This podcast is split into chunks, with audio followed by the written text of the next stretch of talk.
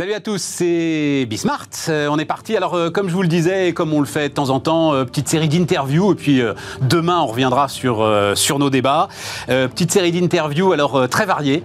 Euh, on va démarrer, mais je vous en parlais hier, avec une petite surprise. Mais moi, ça m'intéresse beaucoup. Vous allez voir. On, va démarrer avec ça tranquillement, avec un jeune homme de 16 ans. C'est pas tous les jours qu'on a un jeune homme de 16 ans qui dit des choses intéressantes. Donc, on partons de le dire comme ça. Donc, on va essayer de l'écouter. Ou en tout cas, qui est dans une situation, voilà, on va dire ça comme ça, qui est dans une situation qui est une situation euh, particulière et intéressante. Ensuite, euh, bouquin euh, de réflexion autour de la publicité. Publicité dans le monde nouveau. Qu'est-ce que ça veut dire? Ça veut dire que Irène Grenet, alors elle est haut fonctionnaire, mais elle a aussi travaillé dans des régies publicitaires, notamment dans le service public, pense que c'est la revanche de la pub. C'est quoi le monde nouveau? Ben, C'est l'ensemble aujourd'hui des nouvelles injonctions qui pèsent sur les entreprises. On en parle évidemment très souvent, responsabilité sociale et environnementale, mais pas seulement. Écrire un récit d'entreprise, donner du sens. Ce qui est indispensable, nous dit-on de plus en plus, pour attirer justement les, jeunes générations. Donc euh, voilà. Et puis ensuite, euh, matières premières, matières premières alimentaires. Euh, Didier Nédélec, euh, expert sur ces questions, viendra discuter avec nous de ce qui est en train de se, se passer. C'est absolument passionnant. Je vous donnerai, là j'ai j'ai un, quasiment un, copain industriel dans la boulangerie industrielle qui m'a envoyé justement pour cette émission les, hausses qu'il encaisse là sur l'ensemble de ces matières premières. Donc on va discuter de tout ça avec, avec Didier Nedelec. Il y a les agriculteurs allemands qui sont en train de monter au créneau, qui demandent à la Commission européenne de suspendre euh, l'ensemble de leurs dispositions qui freinent aujourd'hui la production, mais on verra ça. Et puis ils veulent une enquête aussi sur le prix des engrais. C'est un sujet structurel, hein, parce que c'est ça qui est passionnant, enfin passionnant. Oui, passionnant et en même temps euh, un peu affolant dans les crises alimentaires, un petit peu d'ailleurs comme les crises immobilières, si vous vous souvenez euh, de 2007-2008, c'est que ce sont des crises à longue traîne. Voilà. Mais on va voir ça ensemble. C'est parti, c'est Bismart.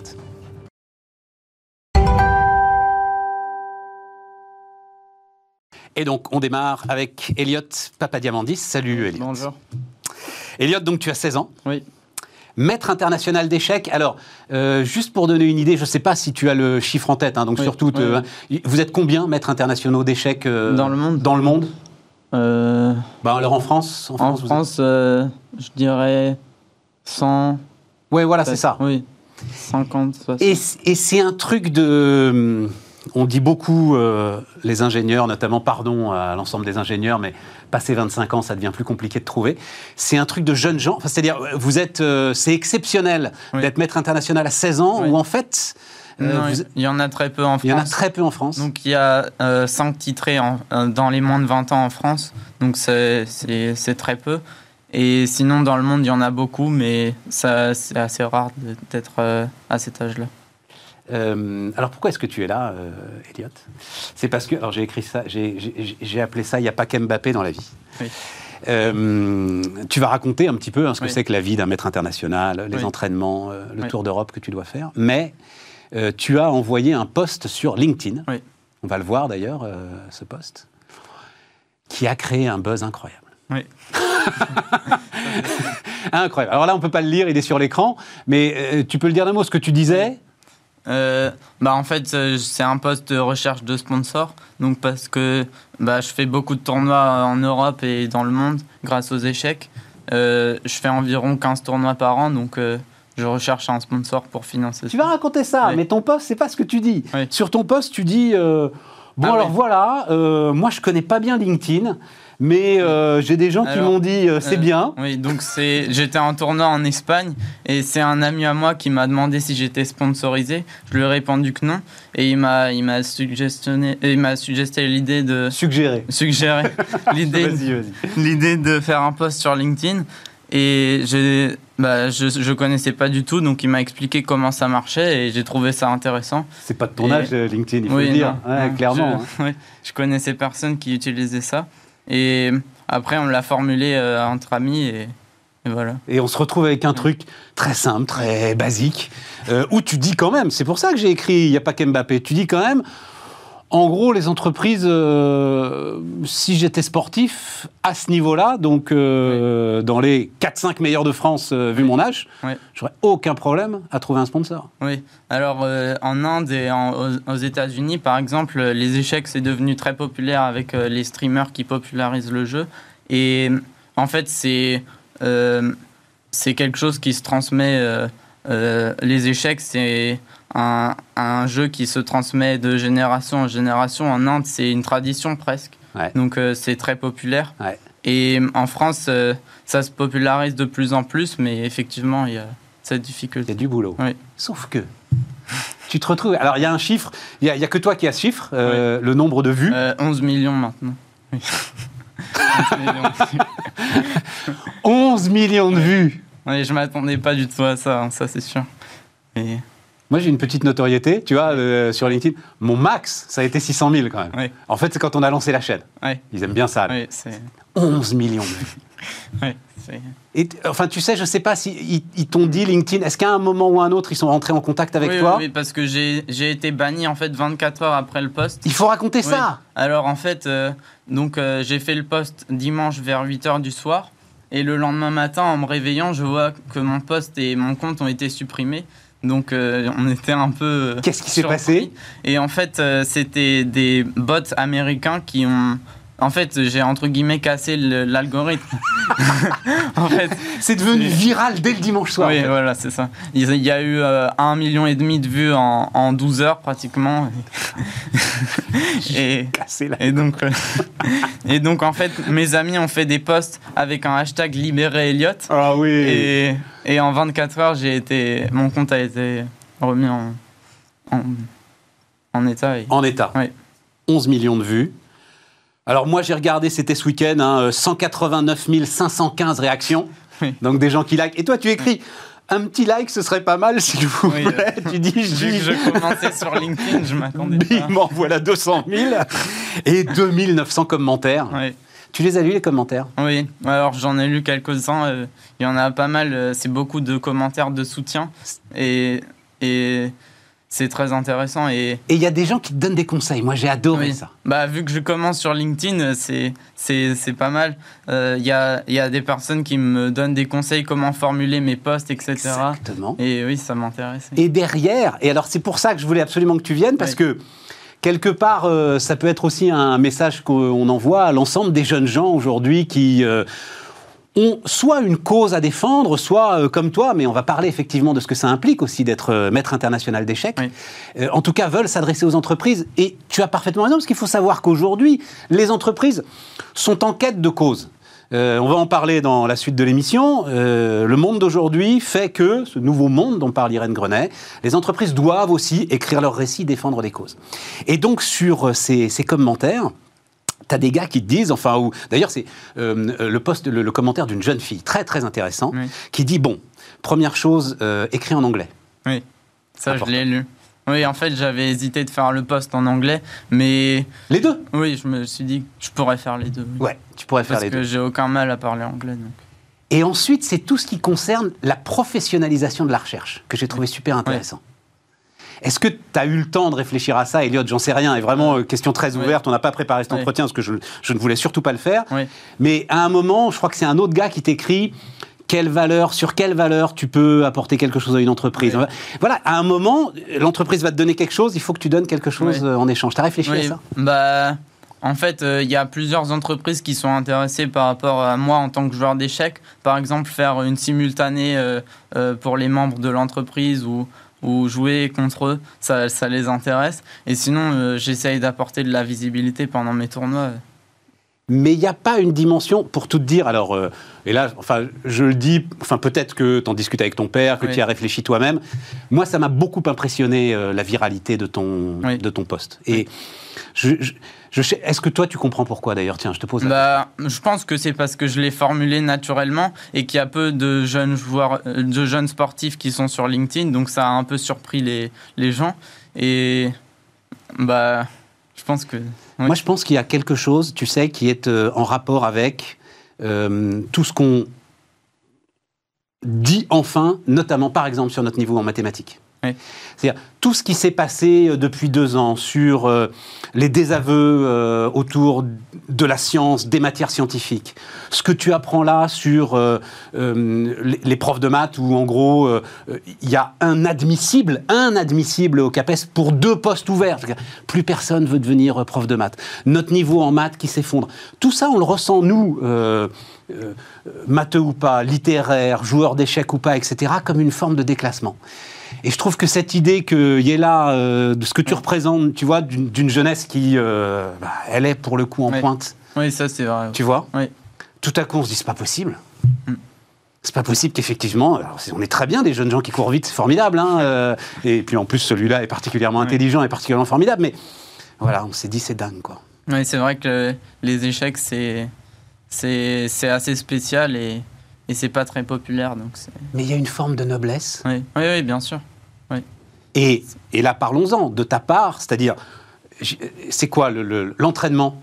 Aujourd'hui, combien d'heures d'échecs par jour, par exemple euh, Aujourd'hui, je travaille entre 5-6 heures par jour.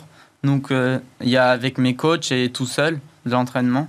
Et ça, c'est en dehors des tournois. Donc, euh, par exemple, par jour, je peux faire 2 heures de coaching avec un de mes profs, parce que j'ai plusieurs profs et euh, 3 ou 4 heures tout seul où je découvre euh, le jeu, je, je continue d'étudier et d'apprendre plein de choses. Et euh, pendant les tournois, donc, euh, je travaille le matin entre 2 et 3 heures pour préparer ma partie. Et la partie, ça peut durer entre 30 minutes et 7 heures. Donc ouais.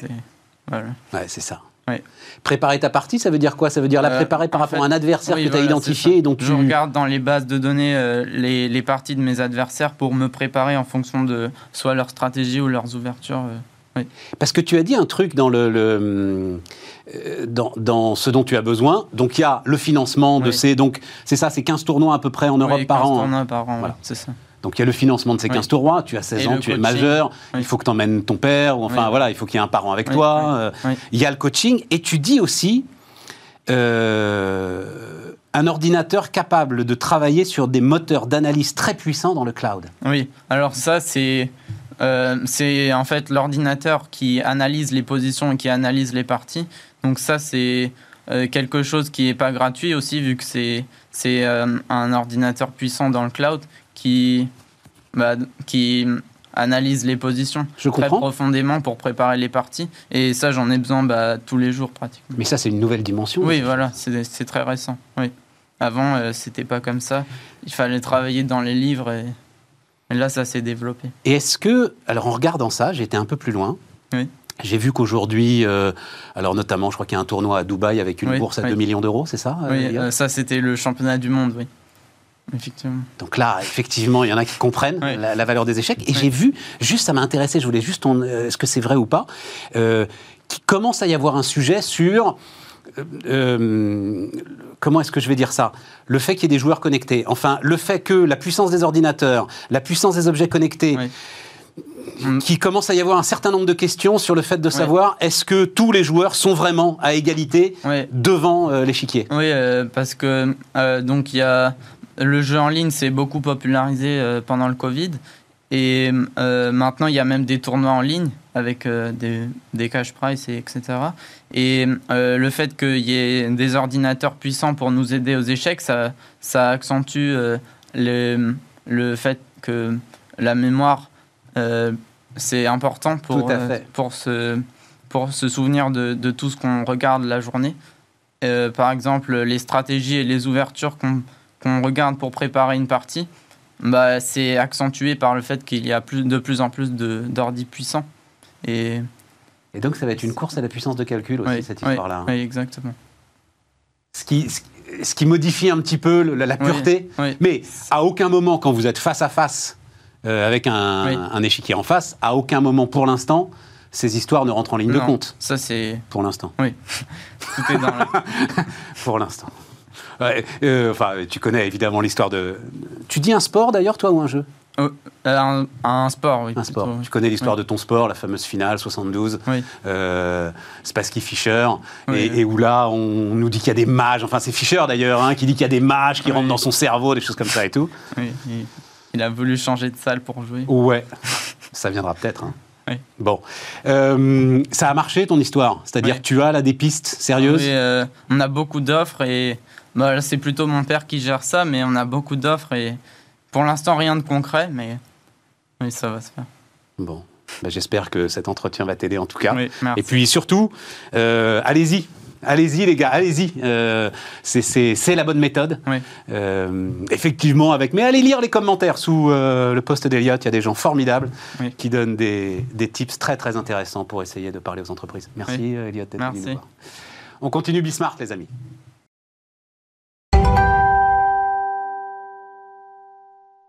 Et donc on enchaîne. On enchaîne avec Irène Grenet. Salut euh, Irène. Bonjour Stéphane. Euh, donc euh, j'ai appelé ça la revanche de la pub. Donc Irène, euh, haut fonctionnaire, mais tu as été, enfin mais c'est bien déjà. Mon Dieu. Et ça se passe bien. C'est- non, non. Mais tu as été directrice générale adjointe, c'est ça, hein, Oui. de la régie de France Télévisions? Tout à fait. Euh, et donc tu écris euh, un bouquin dont j'ai oublié d'envoyer la photo à la régie, mais donc je vais la montrer comme ça, euh, la publicité dans le monde nouveau aux éditions Odile Jacob. J'ai appelé ça, Irène, la revanche de la pub. Ça te va, la revanche de la pub? Le nouveau discours des entreprises sur les valeurs, tiens, j'en parlais avec Elliot il y a quelques instants, est une occasion pour la pub de prendre sa revanche. C'est ça un petit peu ton sujet, non? C'est un peu ça mon sujet. C'est un peu ça. Mon sujet, c'est déjà une découverte personnelle de la pub. Bon, ça c'est euh, encore une fois personnel, Euh, parce qu'en fait, on est très habitué à la pub. On la conteste beaucoup. On considère qu'elle nous interrompt, qu'elle euh, elle interrompt la vie des gens, hein, que ce soit dans la ville, sur les murs de la ville, quand on lit un journal, quand on regarde la télévision. Ouais, c'est ça, elle s'impose. Elle s'impose, elle s'impose, et finalement, on la prend souvent, euh, moins quand on travaille dans le métier, comme ça a été mon cas, mais on la prend souvent par des choses négatives. Et je me suis dit, c'est quand même un objet assez intéressant, la pub. C'est un objet assez, je trouve que c'est une trouvaille assez géniale. En fait, euh, l'idée, c'est de prendre un produit ou un service, et au lieu d'en parler euh, de manière... euh, directe sur ses qualités fonctionnelles, sur, sur ce qu'il peut faire, sur éventuellement sur son prix on fait appel à ce supplément d'âme qui fait appel à l'imaginaire. Et donc, euh, c'est en ça que je, je- je- je soutiens, euh, et comme d'autres l'ont fait avant moi, que c'est un objet poétique. Oui. Et je trouve que cette subversion, finalement, euh, de, de l'art, hein, que c'est un art utilitaire, le beau doit servir l'utile, je trouve que déjà ça, c'est extrêmement intéressant. Après, il y a toute la critique. Mais ce point de départ, moi, j'ai trouvé ça absolument passionnant. J'ai du mal avec l'histoire de l'art quand même. Alors tu, tu, Alors, tu, en écris de longues pages pour euh, essayer de nous convaincre et alors surtout, bon, euh, école normale supérieure, donc tu convoques les grands auteurs. hein, voilà, je, je n'affirme rien, je convoque les grands auteurs pour dire oui, c'est un art. J'ai quand même du mal. hein. Alors, l'art, euh, c'est ce que je dis d'ailleurs, plus que l'art, je parle de la poésie. La poésie, c'est encore une fois, c'est ce que je disais, c'est-à-dire qu'on ne parle pas de quelque chose de réel, on fait appel à l'imaginaire. Et pour ça, il y a un, nombre, un certain nombre de, de méthodes, euh, de méthodes rhétoriques Ouais. qu'on apprend euh, quand on fait du français à l'école, au fait. lycée, et puis, et puis qu'on apprend aussi quand on est un, créateur, un créatif en, en- en publicité. Ces méthodes, elles sont, elles sont extrêmement, euh, extrêmement classiques. C'est l'allitération, euh, car glace répare, car glace remplace. C'est le décalage. Quand vous voyez, par exemple, cette pub que j'ai étudiée un peu dans, dans mon, dans mon ouvrage, euh, sur les abribus, une femme euh, absolument magnifique en, en sous-vêtements euh, et ne ratez pas votre bus, c'est une pub triomphe. Ça, c'est du décalage et c'est de la méthode. Quand on de- était jeune, il y avait Obad qui y avait aussi fait très, fait très, très voilà. fort là-dessus. Et c'est finalement, il ne s'agit pas de dire c'est un art. C'est pas fois, de l'art, art. ça, l'art, c'est la poésie. La poésie, c'est ce qui, encore une fois, fait qu'au lieu de parler d'une boîte de conserve chez Bas, eh bien, il y a Eva Longoria qui euh, danse langoureusement euh, avec son chat. C'est ça, c'est ce décalage et qui peut uti- être utilisé soit pour faire rêver, soit pour faire rire, parce que la, la pub, euh, quand elle est bien faite, elle est géniale. Oui, mais elle est connotée à son temps absolument. C'est de ça dont on va parler, c'est-à-dire qu'est-ce qui reste aujourd'hui? Il reste effectivement des souvenirs marquants de certaines campagnes qui vous ont marqué, mais qui passent pas par, de, de génération en génération.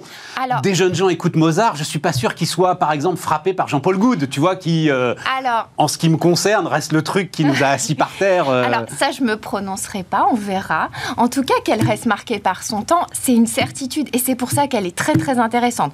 Ok, je comprends, tu ne veux pas que ce soit de l'art. Non, non, non, non, non, je te moins- challenge là-dessus, ça ouais, m'intéresse, c'est tout, on a le au temps. moins- et- Au moins, ce qui, ce qui est très très intéressant, c'est que la pub, donc c'est encore une fois utilitaire, c'est contrairement à l'art qui est complètement libre, enfin c'est un peu caricatural, mais elle, elle, a un jeu de contraintes qui est énorme. C'est-à-dire que non seulement il y a, euh, quel que soit son support, bah, il y a un budget, il y a des contraintes formelles, ce soit de l'affichage, euh, le display, enfin absolument tous tous les, tous les supports ont leurs contraintes propres, donc et puis il y a des contraintes budgétaires, mais c'est surtout, surtout qu'elle doit parler non seulement bien de la marque, mais en plus elle doit parler au consommateur, donc elle doit être efficace. Et donc pour ça, c'est pour ça que, que c'est extrêmement intéressant, à défaut de, de plaire à tous, c'est que euh, elle reflète nécessairement, elle doit connaître le, le consommateur. Et pour ça, elle fait appel à ce qu'on appelle des stéréotypes, des idéal types. Alors le retraité dynamique, la femme active, tout, tout ce qu'on veut. Et ces, ces stéréotypes, ils évoluent dans le temps. Donc c'est très intéressant pour, de toute façon, qu'on l'aime ou pas, pour scruter une époque. Et, et c'est un reflet, qu'on le veuille ou non. Après, ce qui est intéressant aussi, c'est que ces reflets, la, la grande question de la pub aujourd'hui aussi, enfin c'est une des questions, il y en a énormément, mais c'est de savoir si elle est progressiste ou avant-gardiste. Attends, on va y aller. On va Ah, y aller. on va y aller, Mais, on va y aller, on a c'est- le temps. En tout cas, elle reflète une époque. Mais voilà. euh, tu dis d'ailleurs très justement, donc le- le- le- le- tu fais la première partie du bouquin d'ailleurs, hein, euh, autour de la contestation de la pub, enfin la contestation classique telle qu'on a pu la connaître très très tôt d'ailleurs. hein, euh, tu dis dès, le début en fait, dès les premières publicités, et, euh, et tu le résumes quand même d'un élément. Si la critique de la pub demeure un fil rouge qui traverse les décennies, c'est sans doute qu'on reste convaincu de son efficacité. Tout à fait. Tout à fait. Parce qu'à la fin, dans ce que tu disais, son champ de contraintes, il faut aussi que Shiba, c'est de la nourriture pour chat, c'est ça Shiba, hein oui, voilà, c'est de la Shiba. nourriture pour chat. Nourriture pour chat, comme quoi ça marche, hein, j'ai pas de chat. comme quoi ça marche. Euh, il faut qu'ils en vendent plus, quoi. Exactement. C'est ça le truc. Exactement. Mais la, la critique de la pub, je suis absolument d'accord. Pour moi, comme elle perdure, et d'ailleurs, je, je détermine, il y a plusieurs générations d'anti-pub. hein. Il y a des, des, des anti-pubs euh, très critiques, traditionnels, qui sont nés en même temps que la pub. Parce que la pub, il faut voir que c'est une construction historique. C'est le début de la société industrielle. Quand la problématique économique, finalement, c'était, elle s'est déplacée de la production vers la consommation. Ouais. Les voitures sont devenues plus faciles. Tu dis c'est euh. Balzac, César Birotteau. C'est César Birotteau. César Birotteau. Et, et c'est- et les voitures sont devenues Sans doute, euh, plus Zola au bonheur des dames, enfin, voilà. Exactement. Et surtout, surtout, il est devenu plus difficile de, de, de vendre que de produire, parce qu'avec, encore une fois, la révolution industrielle. Donc, le problème, le, il faut vraiment jamais oublier ça. La pub, elle est là, c'est, pardon, c'est un truisme, hein, mais elle est là pour faire consommer. Donc, évidemment, elle a ses détracteurs depuis le départ. Et puis, on, on peut en reparler après. Aujourd'hui, euh, quand euh, il y a une mise en doute quand même assez fondamentale de la viabilité de notre système productif, a fortiori.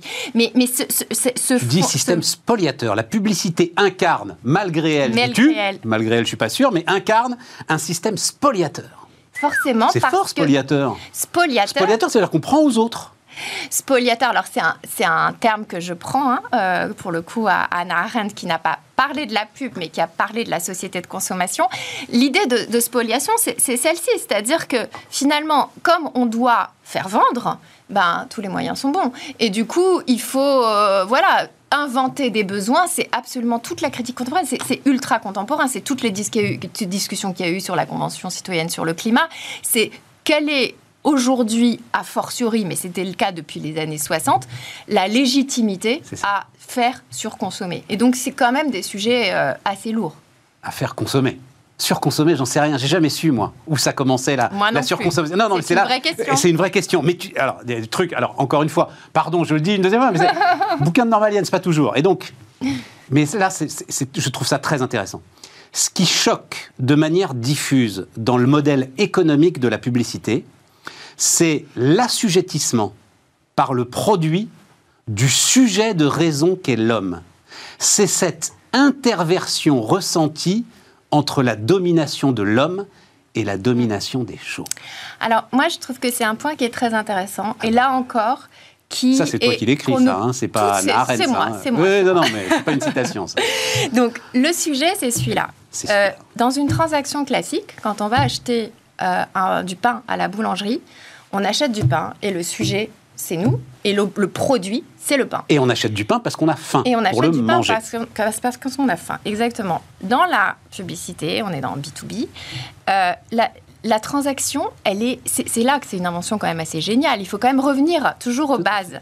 Tout à fait. Euh, dans la, dans, la, dans la transaction publicitaire, le produit, c'est le temps de cerveau disponible. C'est la, formule de Patrick Lelay est- est géniale de ce point de vue-là. C'est le temps de service de le temps de cerveau disponible qu'on vend à l'annonceur. Et a fortiori, quand il y a de la data derrière, quand il y a de la data derrière, non seulement c'est du temps de cerveau disponible, mais c'est la donnée personnelle du consommateur que l'on vend à l'annonceur. Parce que finalement, Attends, on va y aller sur la donnée parce que là aussi tu dis des choses super pertinentes. Mais restons sur cette euh, Ouais. alors réification, c'est-à-dire Ouais. le sujet, c'est le produit se rend désirable.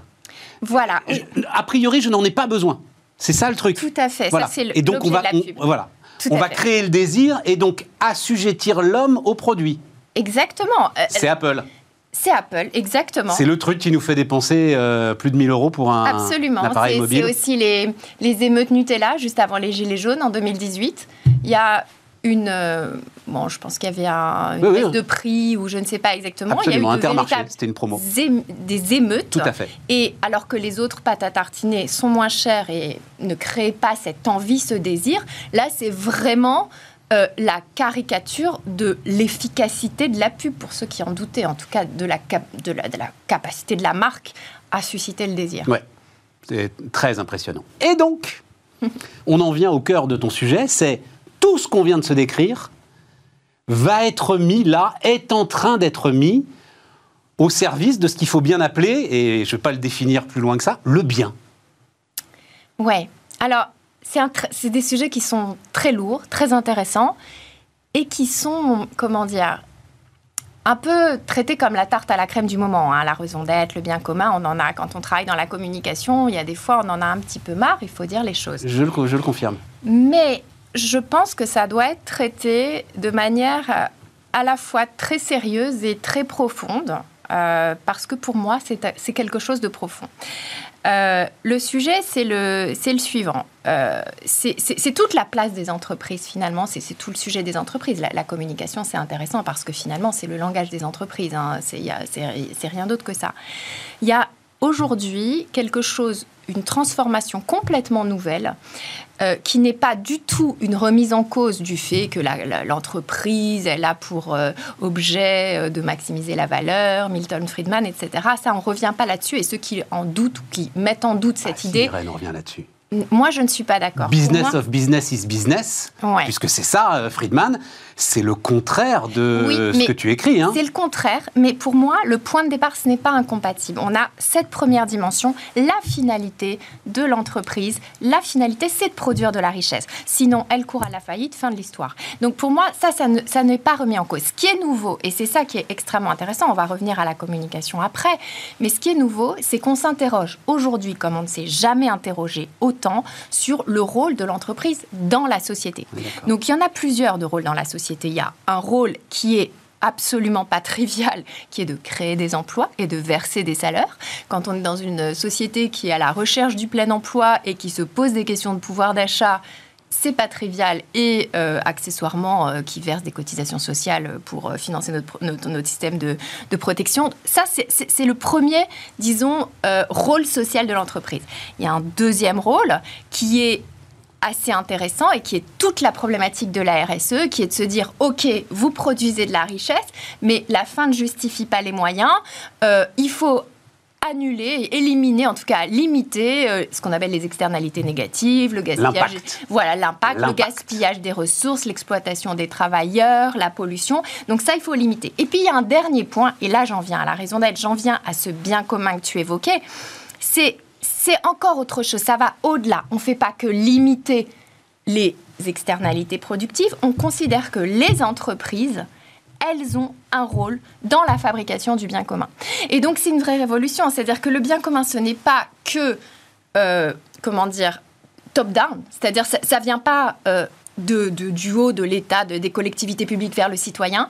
C'est une construction euh, dans, le, en droit en France, ça a été euh, beaucoup travaillé à partir de la loi Pacte, évidemment, et du sujet de et en économie. Et en économie. Jean Tirole est aujourd'hui un des grands théoriciens absolument, Mais ça, tire d'ailleurs, enfin, on dit que c'est nouveau, mais ça tire, euh, des, ça plonge ses racines dans des, dans des pensées beaucoup plus, euh, beaucoup plus anciennes, beaucoup plus profondes. La doctrine sociale de l'Église, on n'en est pas très loin. L'idée de subsidiarité, quel, quoi qu'on pense, hein, il n'y a pas de, pas de prosélytisme, mais quoi qu'on l'idée de subsidiarité. Et ce qui est très important, c'est que le bien commun peut être construit par tous. Et pour une organisation, c'est totalement fondamental. C'est-à-dire que finalement, la contribution à la transition alimentaire, au progrès humain, tout ce qu'on lit dans les, dans les raisons d'être des entreprises, c'est véritablement, c'est pas le slogan qui est intéressant, c'est pas in fine ce qui va arriver, c'est l'idée que la transformation, l'organisation s'est mise en marche pour que tout ce qu'on appelle les fameuses parties prenantes, moi j'aime bien parler aussi des parties manquantes parce que c'est pas que celles qui sont autour de la table, c'est aussi celles qui sont derrière,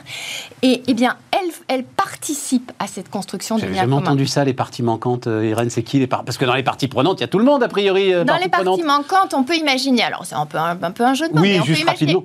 Non, mais rapidement, quand on dit les parties prenantes dans une entreprise, quand on fait un exercice de cartographie de raison d'être, en gros, on prend pas simplement ses clients, on prend ses collaborateurs, on prend bon, ses actionnaires, ça on le prenait depuis le début, on prend ses fournisseurs, on Bien prend l'écosystème dans lequel on est, euh, la structure politique. Là où la raison d'être potentiellement, elle prétend agir sur un bien commun, alors on peut donner d'autres termes, c'est que bah, dans le bien commun, il y a aussi ceux qui sont laissés pour compte, qui n'ont pas forcément accès aux produits ou aux services de l'entreprise, et on peut considérer légitimement, et ça c'est une vraie, on peut ou pas, mais ce que je veux dire c'est que euh, on, est toujours parti de l'idée que l'idée, c'est la, la maximisation de la richesse. Mais oui, mais c'est.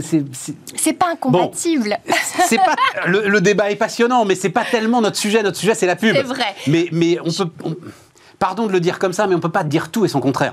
On peut pas dire d'un côté euh, euh, business of business is business et euh, de l'autre côté je vais prendre en compte l'ensemble des parties prenantes et des parties manquantes. Parce que l'injonction, l'injonction, c'est pas de dire prenez les parties prenantes et les parties manquantes, c'est faites dans quelle mesure vous, dans le cadre de votre maximisation de la valeur, vous pouvez tenir compte de choses dont vous ne teniez pas compte auparavant. Et que, et si on, et puis l'idée, c'est pas forcément, et là où je, ne suis pas totalement d'accord, c'est qu'aujourd'hui, on a une, injonction, toutes les entreprises, elles ont une injonction à se moderniser, que ce soit sous les problématiques de, numérisation, de RSE. Aujourd'hui, on peut, on, on peut pas être dans la stabilité pour ne pas être dans la stabilité, il faut transformer.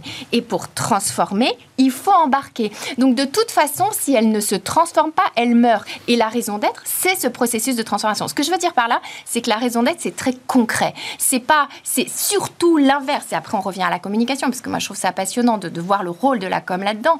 Mais la raison d'être, c'est tout sauf ce slogan euh, ou si c'est qu'un slogan, c'est une catastrophe et toutes les critiques de greenwashing sont justifiées. Mais ce n'est pas que ça. Oui, mais Irène, attends, parce que ça va nous ramener sur la pub. Euh, il se trouve. Alors. Euh, J'en ai pas parlé avec lui, je, ne pense pas qu'il en ait parlé publiquement, je trouve ça très intéressant. L'entreprise Yves Rocher, oui. Brice Rocher, exemplaire, première entreprise euh, à mission de taille euh, euh, de, plus de 2 milliards d'euros de, chiffre d'affaires, auteur d'un rapport pour Olivia Grégoire autour de la loi PAC des entreprises à mission, de l'évolution de tout ça. Il est venu ici discuter avec nous très très largement. Arrive la guerre ukrainienne, Brice Rocher, Rocher dit je reste en Russie. Oui, tout à fait. Et j'ai lu moi dans, je peux le dire d'ailleurs dans, le journal Le Monde, mais un papier mais hallucinant. C'est-à-dire, le gars, le journaliste, décide que c'est un crime contre l'humanité aujourd'hui de rester en Russie et euh, de vendre des produits. Attends, attends, je finis. Et, je, vois bien que le, sans doute l'ex-com euh, chez Yves Rocher ont dû se dire on les emmerde. Nous, on le sent comme ça, on sent qu'on doit rester pour tout un tas de bonnes raisons. Le sujet, c'est qui définit le bien. Tu vois, c'est ça, Irène, qui, me perturbe profondément dans cette logique-là. C'est là que ça nous ramène à la pub. C'est là où, on est totalement d'accord et je voudrais te le faire comprendre. C'est que le journaliste, il n'a rien compris. Mais oui, mais c'est lui peut-être qui va définir le bien à un moment. Mais non, parce que le bien, peut-être quand je va devoir dis que le bien, il, il tombe pas du haut, il tombe pas non plus de la part du journaliste. Le bien, c'est ce que l'organisation a décidé et a construit ensemble, c'est de la stratégie d'entreprise. La stratégie d'entreprise, c'est Yves Rocher qui l'a fait, point. Et c'est pas le journaliste. C'est pour ça que je dis, le bien commun ne se construit pas uniquement par le... Heureusement, la puissance étatique, etc., encore, euh, pas complètement... Mais, mais le sujet ici, c'est très clairement que l'entreprise Yves Rocher, avec toutes les valeurs que tu rappelais et que je connais très bien, qui sont extrêmement puissantes, a considéré que ce n'était pas contraire euh, au fait de rester en Russie. Donc je pense qu'on dit fondamentalement la même chose. C'est tout sauf le politiquement correct. Mais revenons à la pub. Oui. Là où c'est la revanche, c'est que tu dis tout ce que tu as décrit sur la puissance de la pub. Elle va le mettre donc. En fait, tu décris deux mouvements contradictoires qui sont très intéressants. Tu décris d'abord un consommateur, en fait. Alors, je sais plus quel. Il faut que je retrouve le. Un consommateur sérieux un consommateur qui veut plus rêver. C'est ça, hein, Irène Tout à fait. Il veut de l'info brute. S'il l'a pas, il va la chercher, etc. Exactement. Il parle tout seul de la marque, puisque maintenant, aujourd'hui, ce qui est aussi important, c'est les avis des consommateurs, c'est les, les influenceurs, pardon, qui sont ces espèces de super consommateurs, monsieur et madame tout le monde, qui apportent un gage de crédibilité. Donc le sujet aujourd'hui, c'est l'engagement, la crédibilité, c'est plus le rêve. Voilà. voilà. Et, mais néanmoins, il va falloir que la pub, donc face à ce consommateur sérieux qui veut plus entendre parler, qui veut justement. Euh, alors, tu as cité, c'est l'agence business, que, dont j'adore d'ailleurs, euh, Père et Fils, qui fait ses slogans. J'ai 8 secondes pour vous dire que la barre Maltine, c'est de la dynamite, euh, Carglass remplace, euh, comptez. Comptez, comptez, c'est eux, tout ça, c'est eux. la poésie, ça, Stéphane. ça, peut-être, peut-être c'est de la poésie, c'est extra. Tout ça, c'est Donc, qui veut plus de ces trucs-là, qui veut de l'info, et en même temps, la pub va devoir retrouver toute la poésie euh, qu'elle est capable d'exprimer pour raconter cette raison d'être des entreprises et ce récit des entreprises. C'est ça le truc, euh, Irène, c'est ça le challenge. Tout à fait, c'est ça le challenge. Moi, j'ai tendance à croire que, là encore, les, débats de la Convention citoyenne sur le climat que j'ai suivi de très près étaient très intéressants. Qu'est-ce qu'ils voulaient, les citoyens? Ils enfin, Qu'est-ce qu'ils voulaient? 150 citoyens. 150 citoyens, mais qu'est-ce qu'ils voulaient? Euh, et qui est quand même assez représentatif de ce que beaucoup de, gens, beaucoup de Français et beaucoup de, citoyens pensent de la, de la publicité. Ils voulaient, par exemple, c'est un exemple, une mention légale qui dise à chaque, euh, à chaque publicité, avez-vous vraiment besoin de ce produit? Donc ça, c'est une façon de voir les choses. J'avais pas vu ça. C'est une façon de voir les choses. Euh, voilà. Il y en a une autre qui est de se dire, OK, il n'y a pas 30 000 façons d'arriver, je dis à des grands mots, mais on parle de ça, la neutralité carbone en 2050, il n'y a pas 50 000 paramètres. On ne va pas baisser la, la, population mondiale.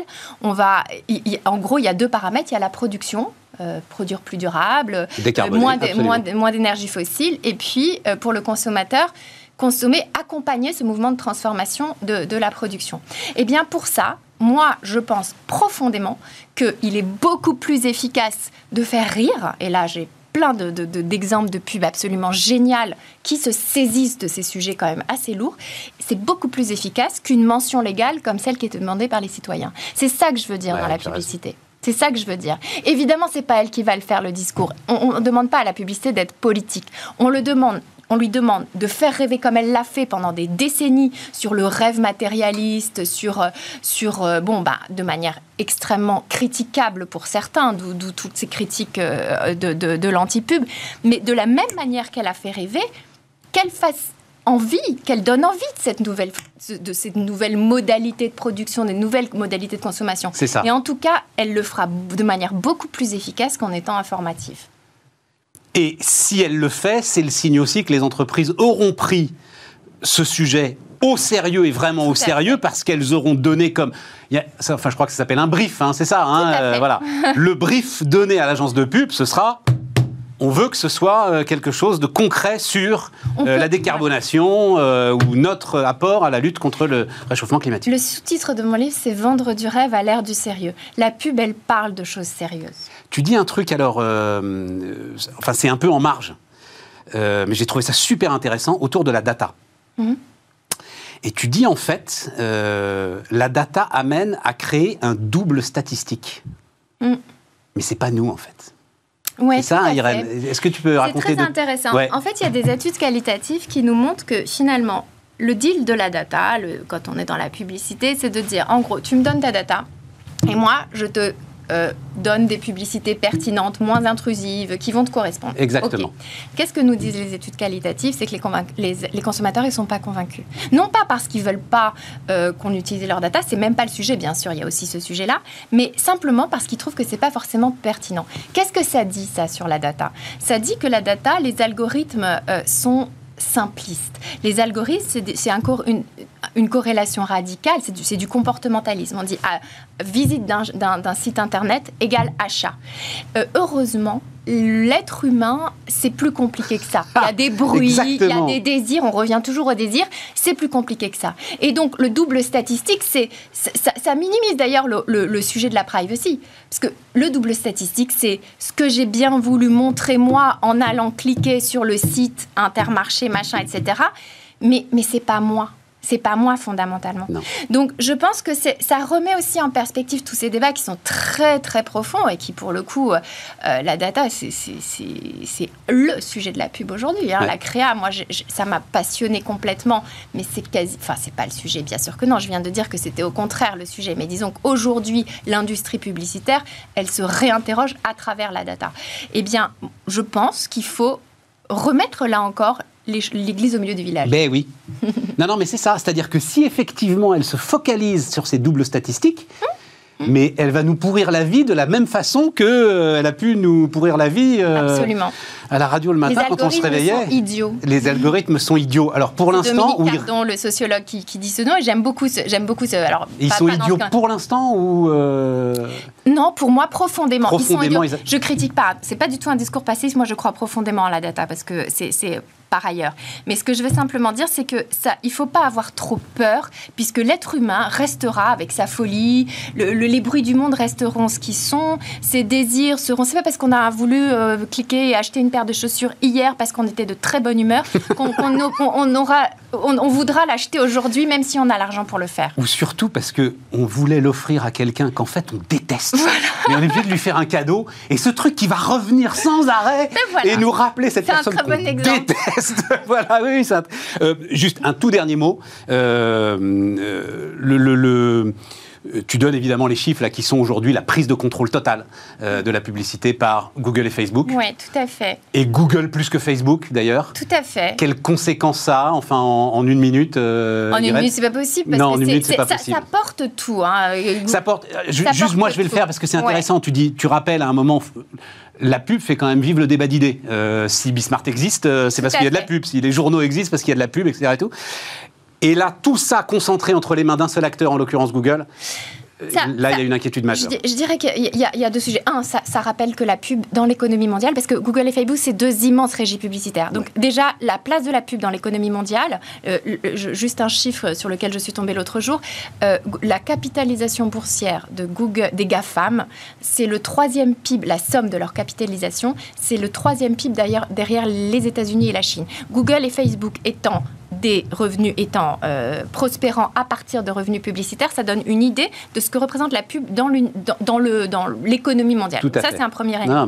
Deuxième élément extrêmement important, ça pose, c'est pas le sujet ici, mais j'en parle quand même un petit peu, ça pose des questions lourdes en matière de financement des médias. C'est un autre sujet, mais qui est, et là encore, qui fait que la pub est devenue quelque chose de très sérieux.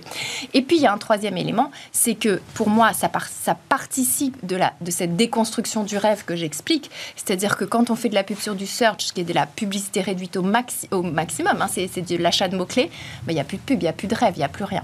Donc, euh, il y a beaucoup, beaucoup de conséquences. On pourrait en parler pendant des heures, mais c'est très lourd. Irène Grenet, donc la publicité dans le monde nouveau. On termine avec les matières premières.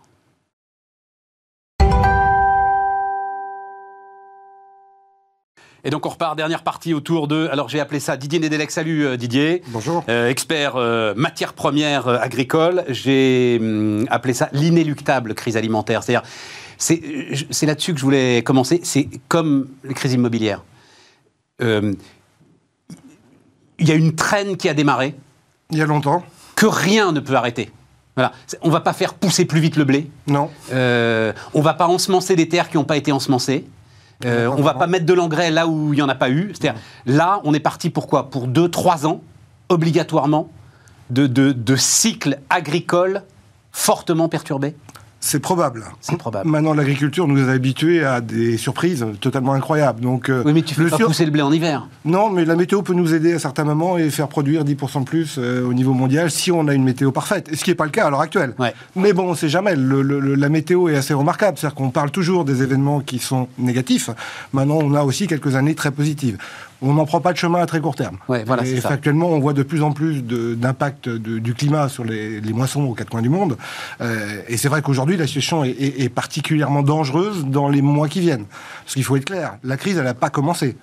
Les gens sont sidérés quand je dis ça, mais factuellement aujourd'hui, nous sommes sur la crise d'avant. Alors, je m'explique rapidement. C'est quoi la crise d'avant Alors, vas-y, Alors, je m'explique rapidement. Euh, quand on s'est rencontrés il y, a, quelques années en arrière, je vous avais annoncé qu'on avait quand même euh, une chance énorme, c'est que tous les ans, on réussissait à produire l'équivalent de la consommation de l'Allemagne, qui est juste l'augmentation de la démographie mondiale. Ce qui était un miracle renouvelé chaque année. Alors, l'an dernier déjà, ça a été un peu plus compliqué. C'est-à-dire qu'on a eu un problème météorologique euh, au niveau de, de l'Amérique du Nord. Euh, qui a beaucoup impacté les récoltes.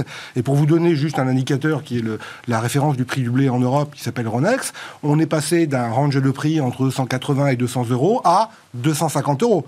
25% d'augmentation liée à ce problème climatique et à une fin de produits agricoles au niveau mondial dont les Chinois ont, auquel les Chinois ont beaucoup contribué. Et donc on est arrivé au moment de la crise ukrainienne avec déjà une situation mondiale qui était extrêmement tendue. Euh, dans ce cadre-là, Qu'est-ce qui s'est passé?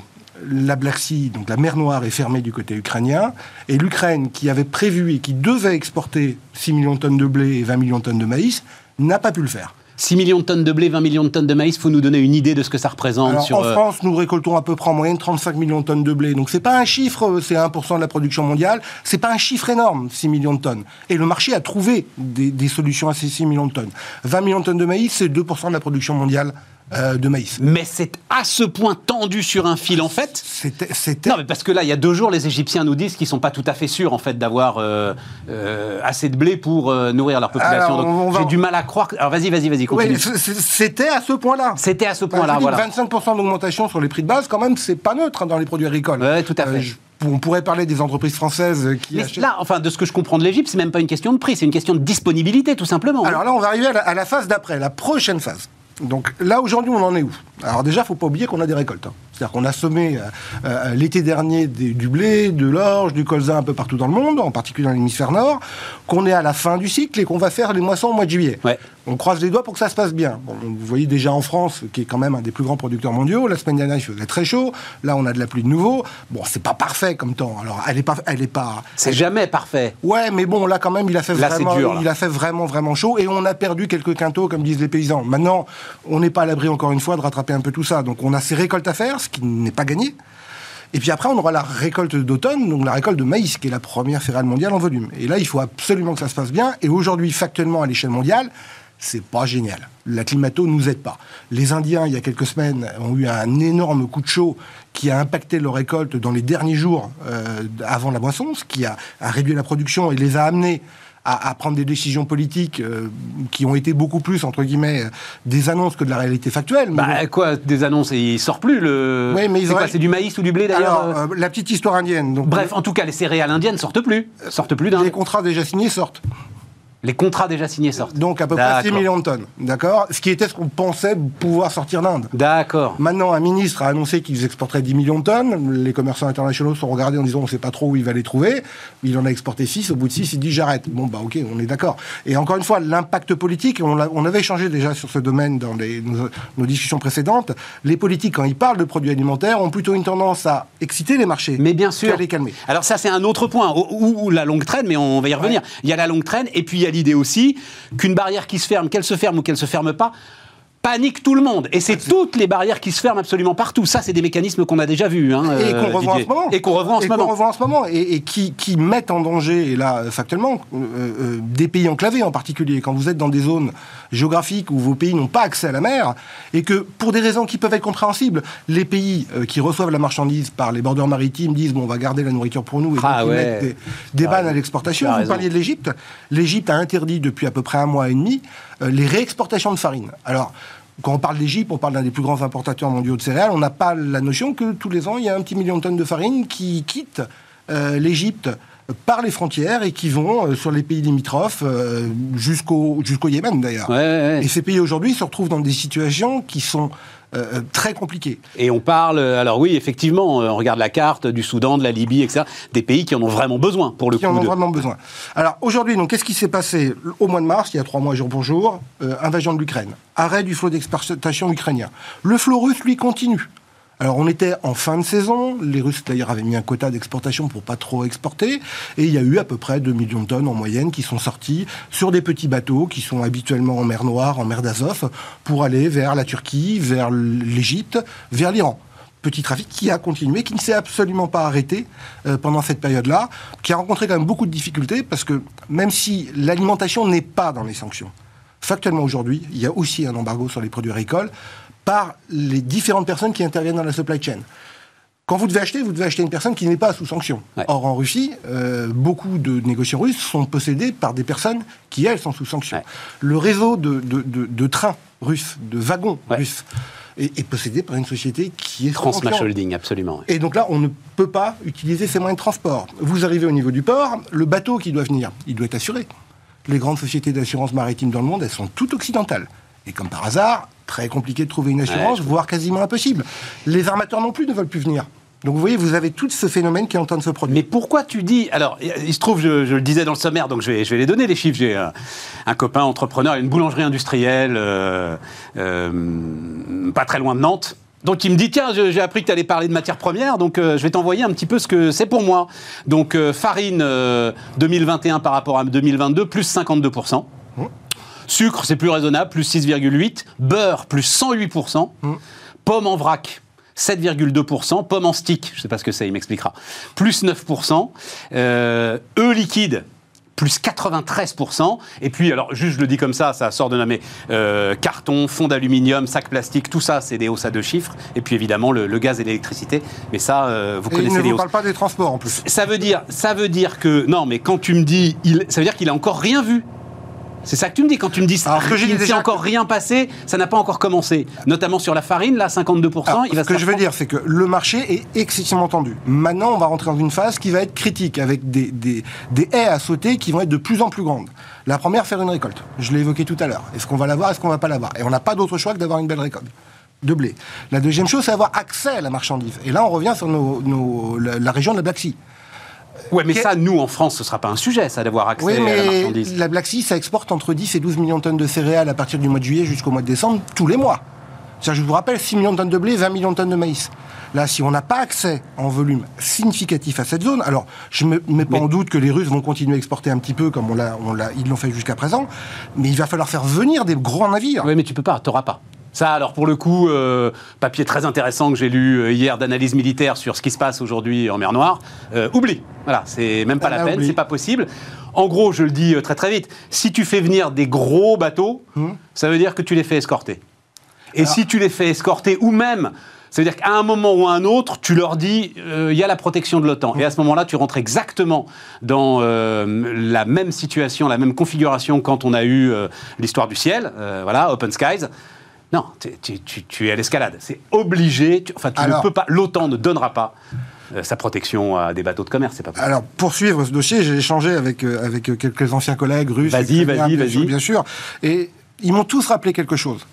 Quand il y a eu la crise du Covid, il y a deux pays au monde qui n'ont jamais manqué de masques la Russie et l'Ukraine. Donc il y a plein de circuits parallèles. Ce que je veux dire, c'est mais pas pour des millions de tonnes de blé. je vous dis, 2-3 millions de tonnes, ça s'est fait pendant, depuis le début de la crise, ça continuera à se faire. Maintenant, aller jusqu'à 10-12, non. Ouais, d'accord, voilà, c'est ça. Non, non. Moi, j'estime aujourd'hui, alors encore une fois, à doigt mouillé et sans preuve, que si on fait la moitié déjà de leur potentiel d'export, ça sera une très bonne nouvelle. Euh, pour les pays destination. Je ne parle pas, je ne porte aucun jugement de valeur. Alors l'Ukraine, elle, commence à sortir, mais des volumes minimes, par les frontières terrestres roumaines et polonaises. Donc aujourd'hui, on estime qu'ils sortent à peu près un million de tonnes. Tout le monde est en train de s'y mettre. Je pense qu'ils vont monter à 2 millions de tonnes par mois. C'est rien par rapport à leur potentiel précédent qui était de 6 millions de tonnes. T'as vu, il y a un problème d'écartement des. Oui, on change, mais bon. Écartement des, des, des, rails de chemin de fer. Voilà. Qui remontent au bloc soviétique. Qui remontent au bloc soviétique. Exactement. Donc tu es obligé de transvaler dans les trains. Alors, mais attends, attends, parce que. Alors, euh, euh, pour revenir à la recette, là, il y a plein de dossiers différents en réalité dedans. Le dossier du blé est le dossier qu'on décrit à l'heure actuelle. Le dossier de l'œuf, c'est pas la crise actuelle. Non, oui, ça d'accord. Le dossier du beurre non plus. C'est notre grippe à nous. Euh, Mais attends, attends, je veux rester moi sur, euh, sur le blé parce que euh, les Allemands sont rentrés dans le jeu là. Et donc hier, avant-hier, Fédération agricole allemande appelle la Commission européenne, mmh. parce que c'est ça le sujet quand même de fond que tu poses finalement. Tu, tu, as commencé en nous décrivant des rendements qui doivent augmenter pour une population mondiale qui augmente on arrive à ses limites, et au moment où on arrive aux limites, de nouvelles injonctions euh, tombent sur euh, les producteurs, en gros pour les pousser à moins produire. Et donc, la Fédération agricole allemande appelle la Commission à suspendre les exigences en matière de rotation des cultures. Tu vas m'expliquer ce que ça veut dire. Ce serait 500 000 tonnes de blé supplémentaires. Euh, 4% de leurs terres arables doivent rester en jachère. Ils veulent pouvoir euh, les planter. Et puis ils veulent, ça c'est euh, euh, en marge, euh, une enquête sur la fixation des prix des engrais, parce qu'ils sont sûrs qu'il y, a eu, euh, il y a eu cartel autour des engrais. Mais cette idée-là que c'est peut-être formidable d'avoir eu des grandes idées pour euh, mieux produire, mais qu'il faut tout focaliser sur le plus produire. Qu'est-ce que tu dis, euh, Didier? Alors, euh, je dis déjà qu'on a, on a un problème politique. C'est bizarre de rentrer par ce biais-là sur ce dossier. C'est que euh, moi, je l'ai vécu en parlant aux pays de destination. Les pays de destination ne comprennent pas, ne comprennent pas la politique agricole européenne. Et qu'on limite nous-mêmes notre propre production, Bah, pour, c'est ça pour eux, on a une chance immense qu'eux n'ont pas. On a de la terre, on a de l'eau, on a des agriculteurs, on est capable de produire à peu près tout et, et en quantité très importante. Euh, on n'est pas euh, grand exportateur, contrairement à ce que certains disent. On exporte certains produits, on en importe d'autres. L'un de l'autre, l'Europe est, est autosuffisante dans, dans toutes les productions. Euh, ces pays-là ne comprennent pas parce qu'eux, ils n'ont pas cette chance-là. Ils ont la démographie. Et donc déjà, la décision qui a été prise de lever la jachère que tu, que, que tu évoquais tout à l'heure et qui a déjà été levée, alors bon, c'est des terres marginales, c'est des petites choses, ça ne va pas avoir un impact sur la production agricole très significatif. C'est mieux que rien, mais c'est pas très significatif. Dans le même temps, ça a été un très beau message vis-à-vis des pays de destination, et moi, tous me l'ont mentionné, en me disant, euh, merci, vous commencez à vous rendre compte. Après, il y a cette croyance européenne que, euh, bah, pourquoi produire pour les autres?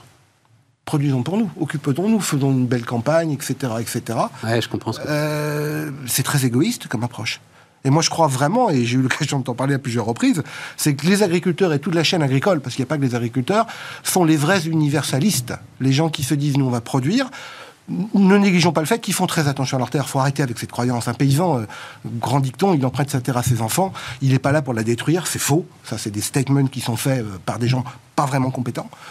Et, on a un vrai problème. Il y a une politique agricole qui est en cours de, mise en place, où quatre études indépendantes, dont une étude de la Commission européenne, ce qui m'a fait un peu sourire à titre personnel, euh, pointent vers une réduction de la production de l'ordre de 20%.